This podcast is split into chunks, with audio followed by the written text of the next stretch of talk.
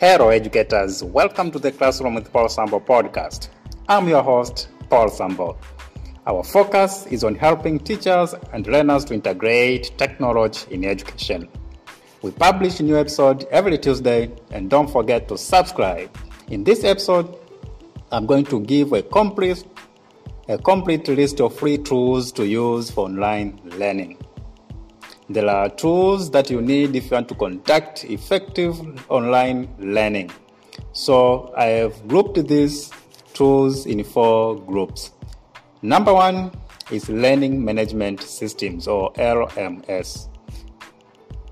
There are many out there, but you don't need to stress yourself to learn all of them. You can choose even one or two and stick to what you are comfortable you are comfortable with.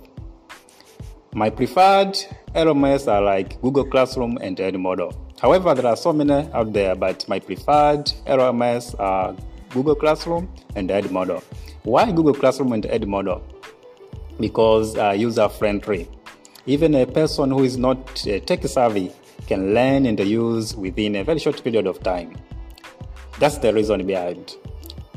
Number two, also you need presentation maker. Also, there are several, but the famous ones and popular ones are Google Slides and Microsoft PowerPoint.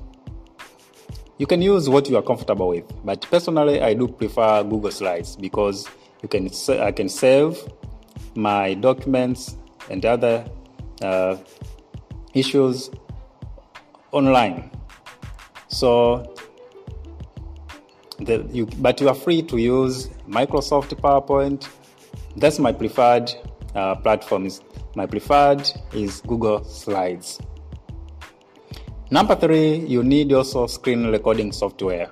Also, there are so many out there, but just choose what is easy and uh, that you find you are comfortable with.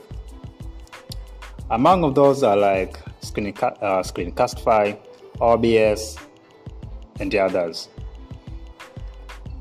Number four, also you need video conferencing platforms for live lessons.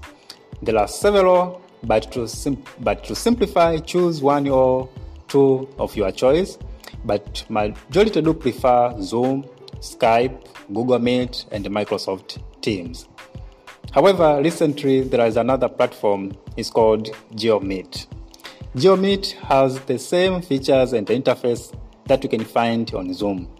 It is not famous because it, uh, it is still new, but also it's a good uh, platform for video conferencing. So those are the popular ones that you can use if you want to conduct your online learning. Thank you for listening. Don't forget to subscribe.